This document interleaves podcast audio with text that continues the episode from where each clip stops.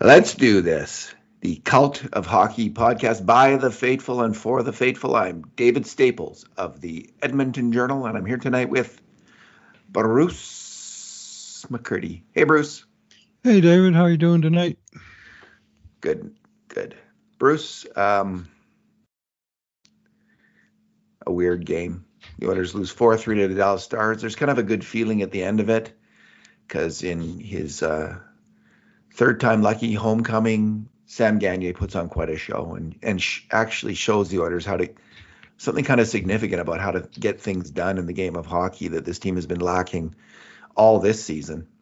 Mm-hmm. Hasn't necessarily lacked it in the past, but has been completely lacking it in this this season, and that's um, go hard to the net and work your butt off. This team mm-hmm. is lacking in in um, both work ethic and more than anything else, mental ethic mental smarts, Bruce. They're killing themselves with mental errors. They did so again tonight against Dallas. Bruce, this is our two good things, two bad things, and two numbers podcast, plus one conundrum.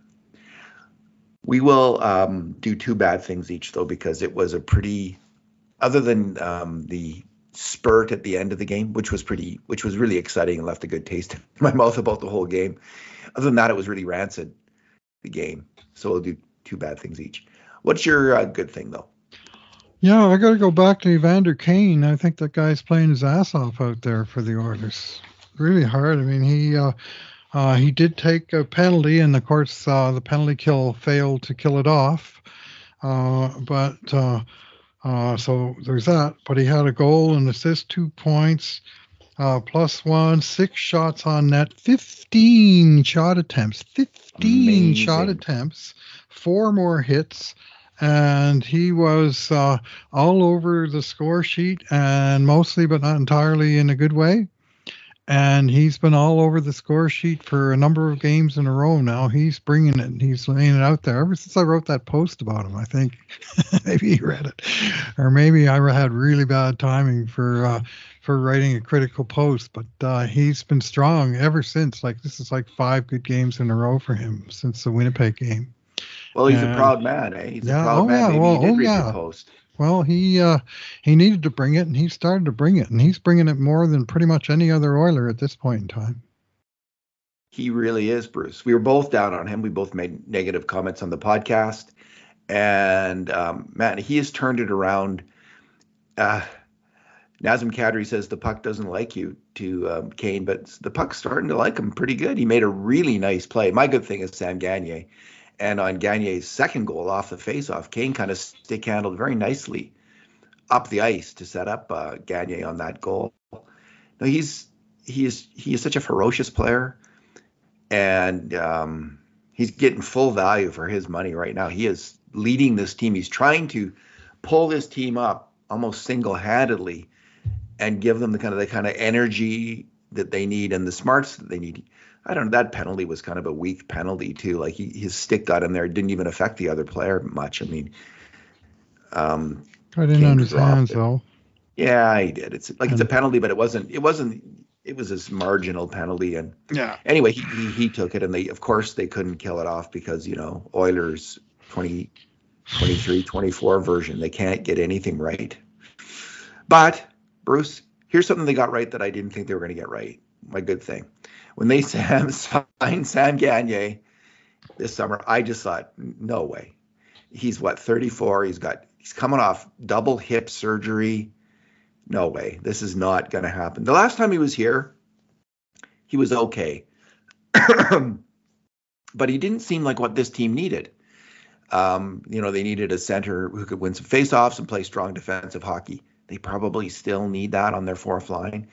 But uh, so Gagner didn't fit any of those, bo- check off any of those boxes. He's kind of another smaller skill winger who's been injured and was slowing down. And I just thought, I don't know. But um, the word was when he got to Bakersfield that what he said was he's he needed that surgery and he's feeling and skating better than he has in years is what he said. And that's exactly how he looked. Bruce, he looked like the first version of Sam Gagner in this game at least. and he was tearing it up in the AHL. but he he looks faster and better skating than he did in his last stint in Edmonton. Um, he was moving really well out on the ice.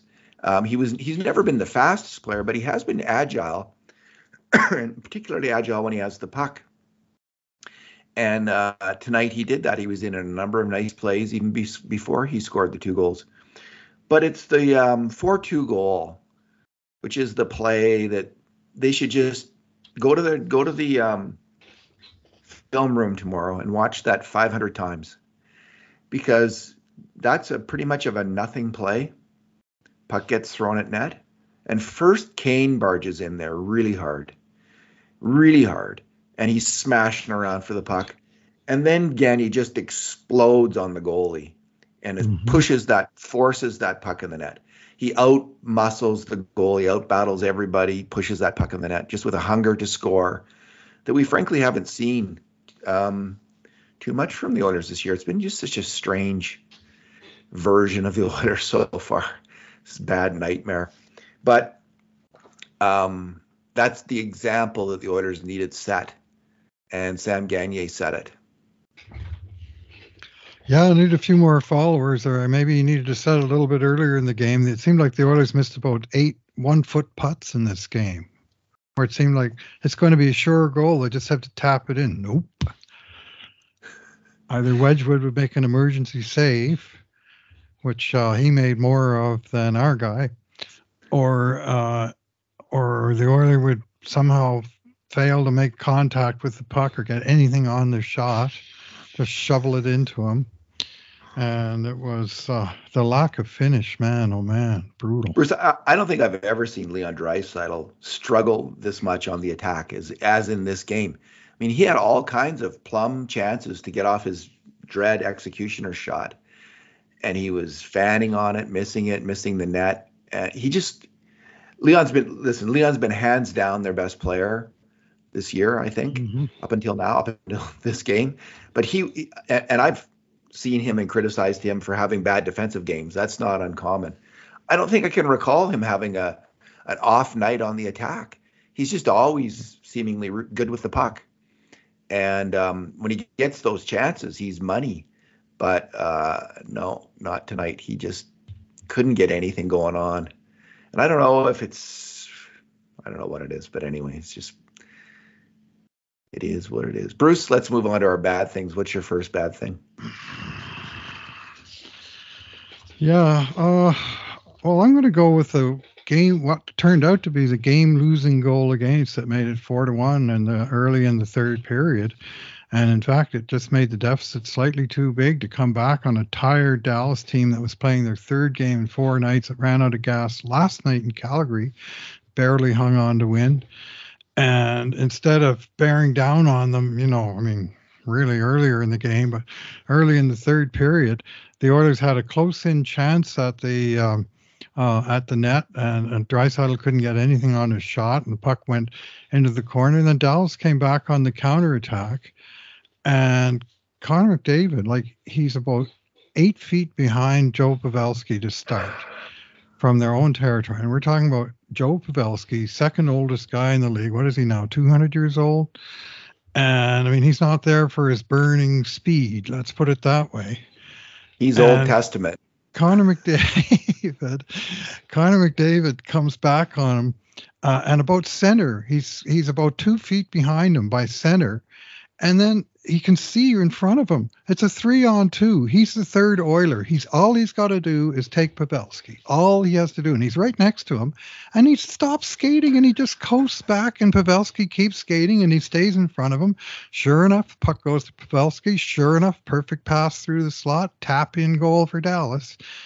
And I'm sorry, Connor McDavid. I mean, everybody talks about how much your defense is improving. That was terrible that was terrible. He just kind of, I don't know if he quit on the play or he just stopped thinking. He certainly stopped skating. And, it, you know, I mean, you look at the score sheet, you can say it cost him this game. Yeah, maybe know, he thought he had him. It was a, you. You made a funny catch comment. Joe Pavelski. I mean, I think he's obviously. I think he's playing with something, but whatever it is, he can still skate, and he just stopped on that play, and it was a it was a crucial play. It was a critical play that ended up being the game losing goal against in a one goal regulation loss. Like those are the worst goals of all to give up, right? Whatever it is, it doesn't seem to be McDavid's legs. And maybe he's a little short on wind right now. I don't know. But man, that was just, I hate that play where the guy comes back hard. Well, mm-hmm. he was a little slow in the back check, first of all. Right? Originally, then but then he was, yeah. Then he realized, he got on his horse and he got back in play. If he just skated hard for another one second, he would have been on the right side of his man. Mm-hmm. And I hate it when they do that. Yeah. They stop. They they come back, and then just as about to get on the right side of the of the attacking player, they stop skating and they start coasting. I, I wrote in our in our um, scoring chance log to you. It was the old Mark Messier special. Skate to catch up to the guy, and then stop. so common. It's and it's something that they like very like really good defensive teams, Bruce, super mm-hmm. disciplined defensive teams and defensive coaches um, will drill it into players. You do not do that. You oh. you and you you you see them just back check like crazy, just like crazy. The first time I ever saw that, I've I brought this up before on the podcast, was the first time I ever saw the New York Islanders live in Edmonton in the early '80s. Mm-hmm. Just a fantastic disciplined hockey team, and I remember seeing Bossy Gillies and Trottier on the ice, the best line in the NHL, maybe at that time. I was just gobsmacked by their back check. I've never, I had never seen people hustle like that on the back check. As soon as they lost the puck, as hard as they could, they all three of them came back as hard as they could, and uh, it left it obviously an indelible image in my head, which I have been craving to see in, on some Edmonton Oilers team and I think we, we've seen it now and then with certain teams and certain lines. You know, the 2006 Oilers team in the playoffs really back checked like that. They were really hustling hard. Um, we've never seen it in the McDavid era, except from now and then from certain players. And he's actually been pretty good, but tonight he really just did let up on that play, and and it wasn't close. Bruce, um, you mentioned that he's been hurt, and I just want to give a couple stats that I think highlight mm-hmm. that. Okay. Because I think he's been hurt pretty much all year yeah, or early in, into the season. So last year, you, people know that we record uh, grade A shots and who makes the contributions to them. And it's actually fairly easy to record. Uh, we, I have a high degree of confidence in these numbers that they're significant. And um, so last year, Bruce, McDavid averaged 6.9 major contributions to grade A shots per game. 6.9 you know, I and I, I think that was you know the best number he's had. He's been in the early sixes, low sixes before. Six point nine is just out of this world good. And um, of those six point nine, they were three point one grade A shots per game himself on net each game. Three point one each game. Connor McDavid three grade A shots off his own stick. Off his own stick. Mm-hmm. And the other three three point eight were assists, or generally right. speaking, with McDavid. This year he's at 1.3 grade A shots per game. So down from 3.1 to 1.3 grade A shots per game and down from 6.9 major contributions to grade A shots per game to 4.9 um, overall. This game he just had two. Yeah. Um, two, major and two against. And something it's hard to know what's up. It just seems like something in his arms or or core. Mm-hmm. He's having trouble with dexterity with the puck. That's obvious, and these numbers mm-hmm. certainly reflect that. So, um, all that said, it doesn't stop you mm-hmm. from back checking. No, no, that's why I'm being like I, am aware of, of clearly there's something to miss, uh, but it does not excuse, uh, you know, not back checking in a key, you know, an odd man rush. Yeah. You know. Bruce, I'll um, go through my two bad things in order here because they are they happen on the first and second goals against, and they really. You're playing a tired Dallas team back to back. You just you, you you can't have this happen. Don't give up the first goal, especially on a play like this. And I just written a really nice article post about Cody Ceci, how you never, you know, he was always in position this year, not making mistakes, not making mental errors. And what does he do? Um, nine minutes into the game, bad pinch. The puck Mm-hmm. He he's at the blue line. There's a battle on the boards with Hyman and two stars, and Hyman loses. The puck pops out, and for a second it looks like Ceci might be able to get it, but he hesitates a moment and then he decides to go for it. And by the time he goes for it, the Dallas player gets it, pops it by him, and it's two on one, and a goal against. Um, with uh, Matt Duchene scoring. Just a mental error. I mean, Hyman lost the physical battle. Stuart Skinner kind of lost a physical, you know, a battle, you know, in not stopping the shot, although Duchene's quite a strong scorer. But Ceci, Cody Ceci, he knows better than to the risk reward on that play. It's just, it wasn't there. It just wasn't there. And, um, you don't do it then. And he knows that. So anyway, he doesn't make that kind of mistake often. So I'm not going to make too much of it. But the second goal against it, the Oilers do claw their way back. It's one-one. We're early in the second period now, one-one in a in a game. And Philip Broberg uh, wins the puck, takes it out, and fails to dump it in deep. And um, you know there was two guys, one or two guys on him right there. He was on his backhand, and he and he didn't get it deep. You know what? That's a physical error. That happens. These are mistakes that happen. What the rest of the team should do is realize, oh, he didn't get it in deep. Not a great time to change. Um, Dallas is in full possession of the puck. They're they're ripping up the ice. Not a great time to change off. But what does Dylan Holloway do? He do he does something he's done a number of times. He yep. instead of like falling back to cover, he should have noticed in the first place. Okay, Philip Broberg's rushing. I'm actually going to fill in on defense for him because that's what forwards do when defensemen rush the puck up mm-hmm. the ice. One of them goes back, and that's me on this play. I'm the last forward back. I'm going to cover for him. So he shouldn't have been trying to change off anyway. That shouldn't have been on his mind. It should be I'm covering for Philip Broberg. Until but puck is that's deep. not on his head. He decides I'm going to go change off. I'm I'm going to get off the ice here and just leave one defenseman out there, whatever come what may. And um, they're rushing up the ice. They're actually rushing past him, and he's still going to change off. Yeah. It was one of the biggest mental mistakes of the year, and it wasn't mentioned on the TV at all. It was all about Broberg, Not which is fair enough. He made, he made Broberg made the mistake, but come on, like? One that was mistakes. a ter- I would have benched not Bro not Broberg. I would have benched Holloway the rest of the game for that he he's got to break that habit because he's done it before mm-hmm. and he's not getting it. Yeah. Bruce, what do you say? well, this is Dylan Holloway's 60th game in the NHL. He's got three goals, right? So if you're going to score one every 20 games, then you need to be pretty good at defense. You need to put your head into it. And David, I'm pretty sure this is the fourth time in the two years that we've attributed an op- opposing goal to a bad line change by Dylan Holloway, always in the second period on the long change, which this one was, and where he was in position. I remember there was one in LA last night. He was the, last year. He was the only guy in the middle of the ice, and he just sort of, oh, I'm just going to go off while they had the puck, and the defenseman just went wham right up the middle with the stretch pass, bam, goal. Is that in the and, playoffs or regular? Uh, uh, no, that was in the season. He didn't play in the playoffs. And then uh, uh, there, there was one earlier this year where he was on the left wing on the offensive blue line, but on the penalty box side, and he skated all the way across to make a line change when the other team had the puck. This is the mistake. You can't, you can make, you can't make a line change when the other team has the puck, and you know, and, and unless they're like way behind their own net and just setting up.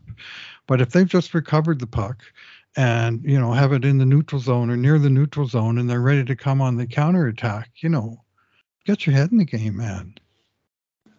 And it, it's baffling, and you know, it's it's worrisome to me that and not only are we still seeing rookie mistakes, we're seeing the same mistake.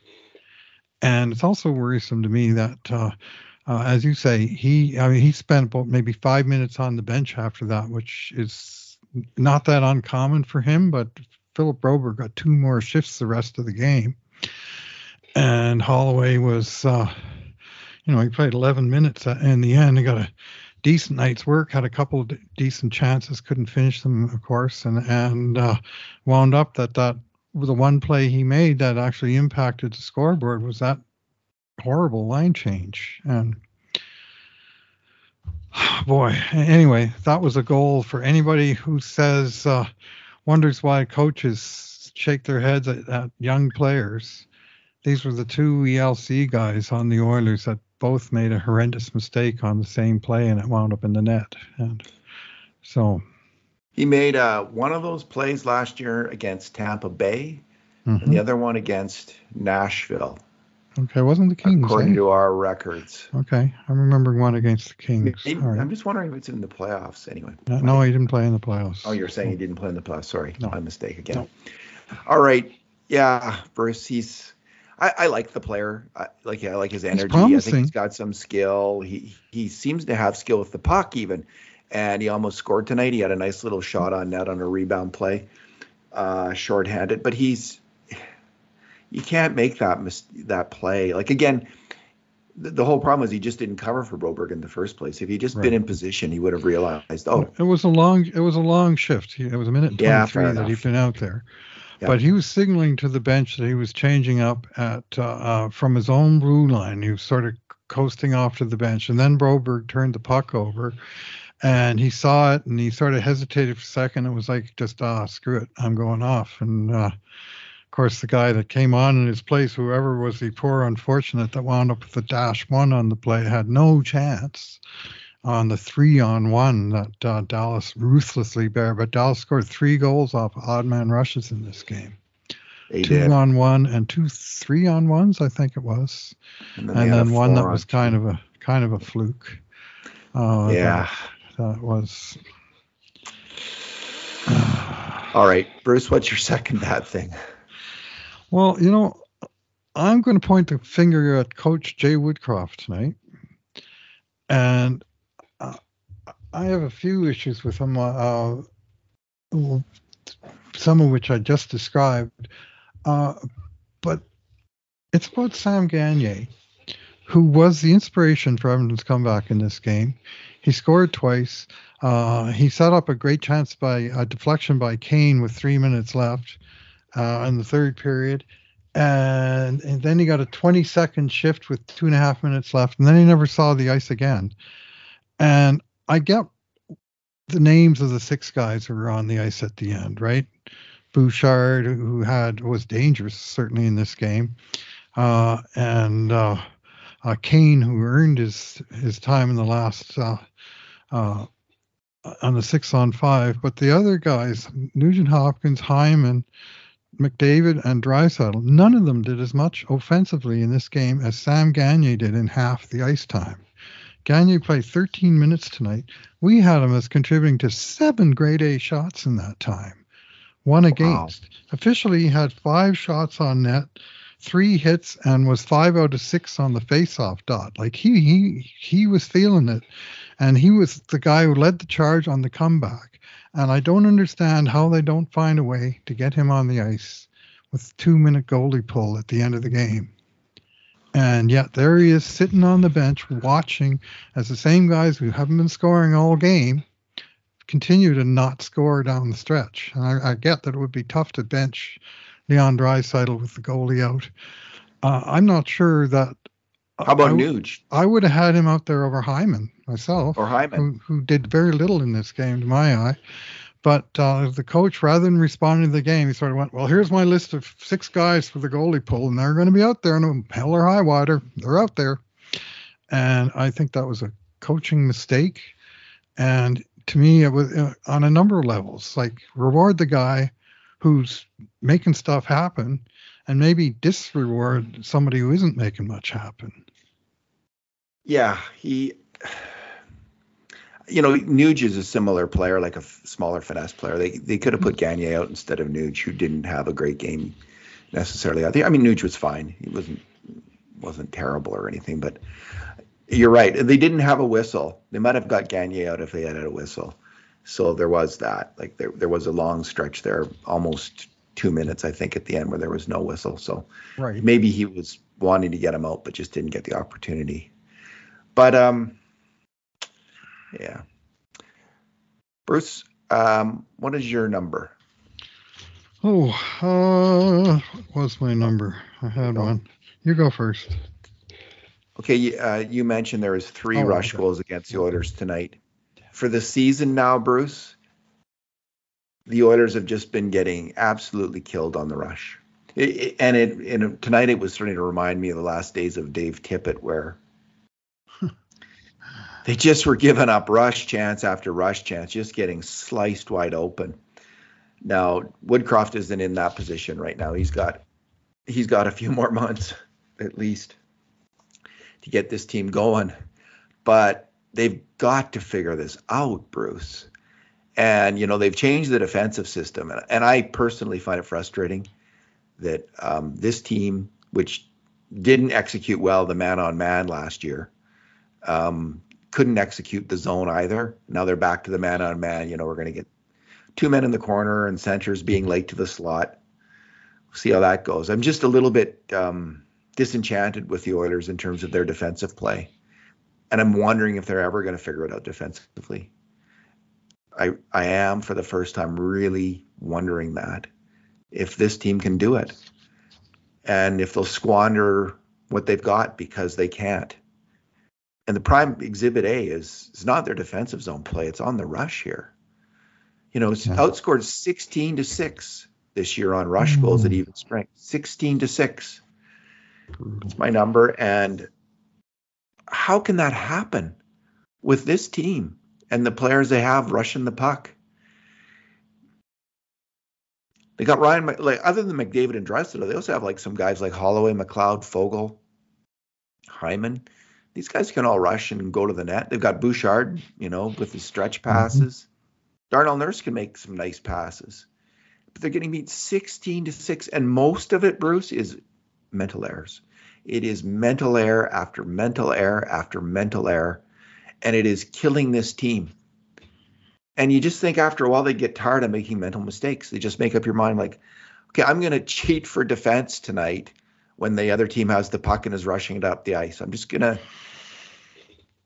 And I know you don't want to take away from what makes you good. You know, you can't stop what makes you good, which is the Oilers' aggression but you do have to you do have to stop making those mental errors that are leading to odd man rushes and um it, the oilers are just they're sinking in it right now. And will they get out of it? I don't know.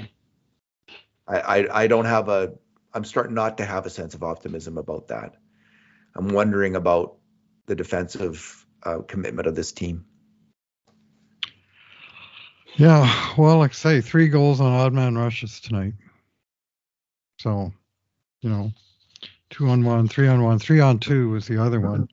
And then the other goal, the, the kind of fluky one where Hintz was alone at the side to tap home rebound, uh, where uh, Pavelski tipped it just as Nurse was trying to clear it, and it hit kind of hit the hosel of Nurse's stick and went right on net. And Skinner was able to make that save, but I think Dallas had Oilers outnumbered on that play as well, and Nurse was trying to make an emergency clear. He was he was the one guy back on the first two goals when first uh, Ceci and then Broberg got caught way up the ice. And then on the three on two, I mean, he did he did uh, make a, a, a mistake on the on the third goal. Uh, Nurse did, but it was a forced mistake by the crafty Joe Pavelski. And then on the fourth goal, that was the one where, well, Dallas just made three on two, and they just sliced through the Oilers like nothing. You know, uh, Hintz made a was it Hintz again, or was it? Uh, oh, yeah, it was Hintz that scored the winner, and he passed it off, and he just blasted right by Bouchard and went right to the net. And nobody went with him, and he tapped it in. Bouchard Two looked really bad on that easy, play too Too easy. Yeah, Bouchard You know? was asleep. He's Yeah. having his little old man nap there. hmm Wasn't So- good.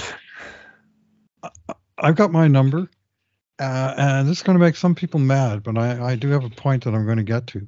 Uh, expected goals in this game, just those two words together, enrage some people. Uh, expected goals by the Oilers tonight, 5.36, of which they actually converted three into goals. Dallas, 2.6, of which they converted four into actual goals.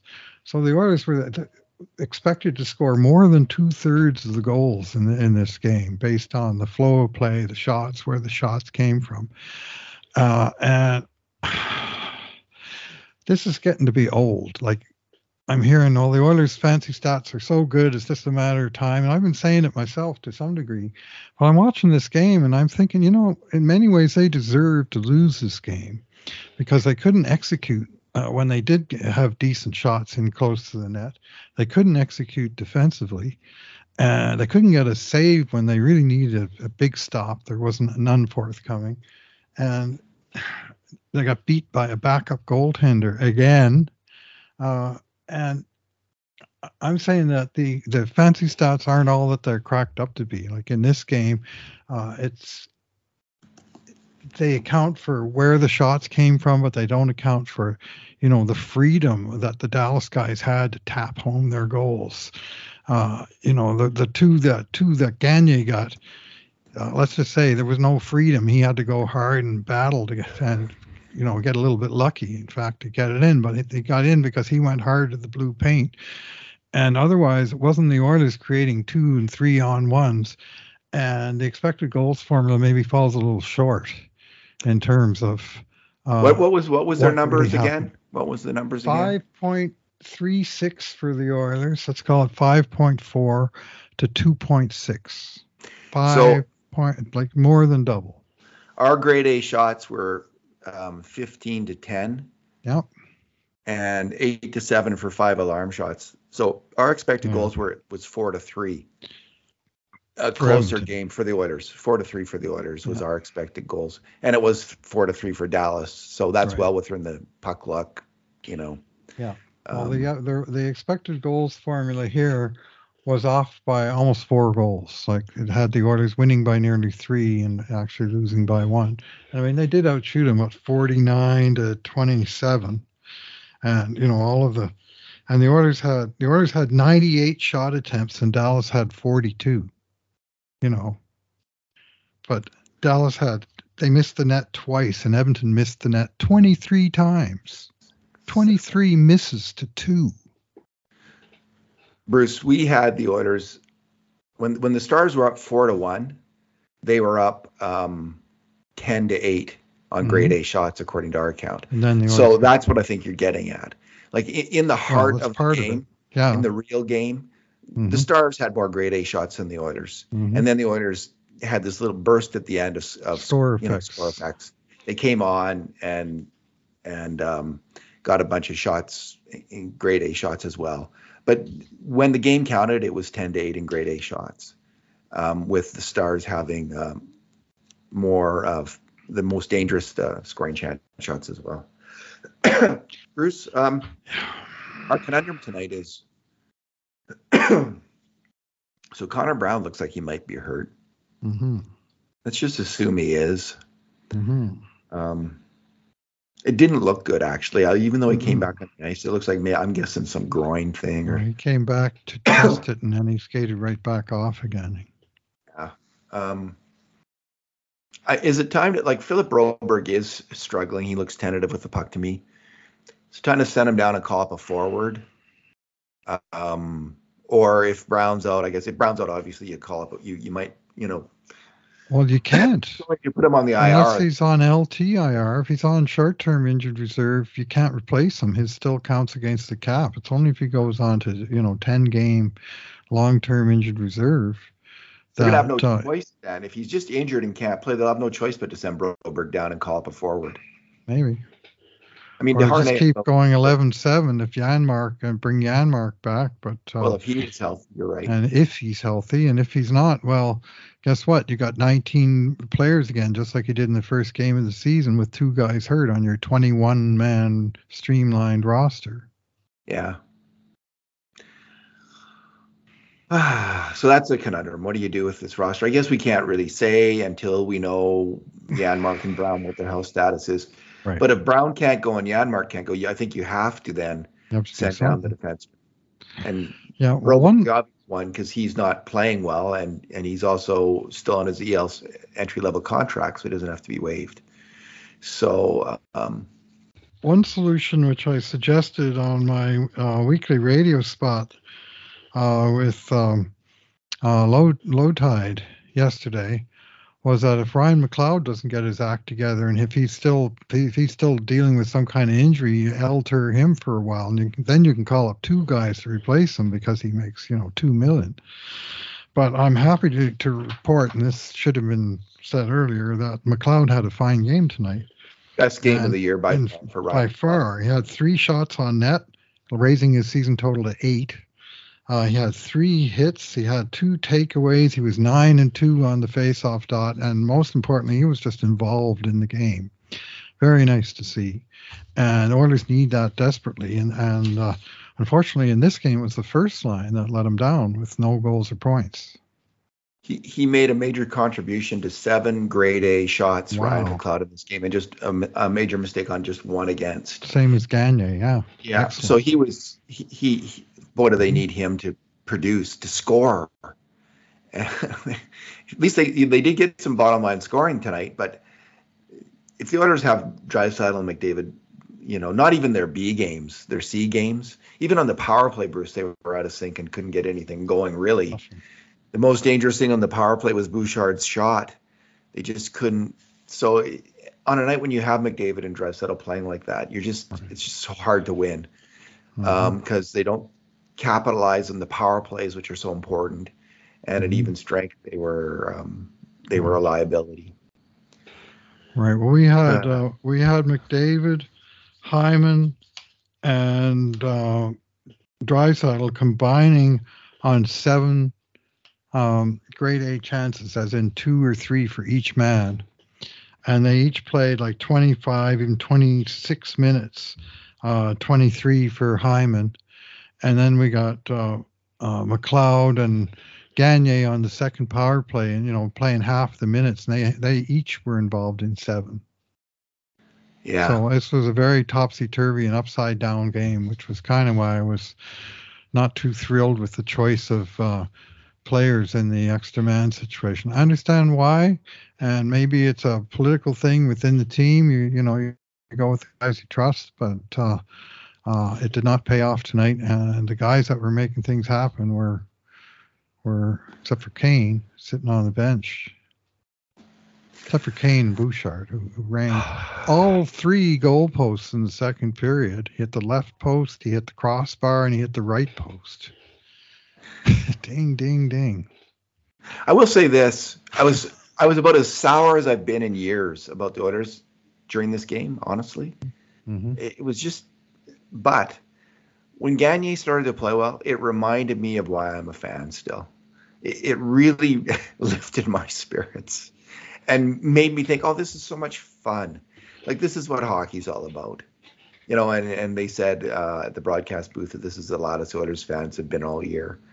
Well, if, no, little one. I, I mean, maybe in the Commonwealth Stadium they were pretty loud too, but um, that really was fantastic.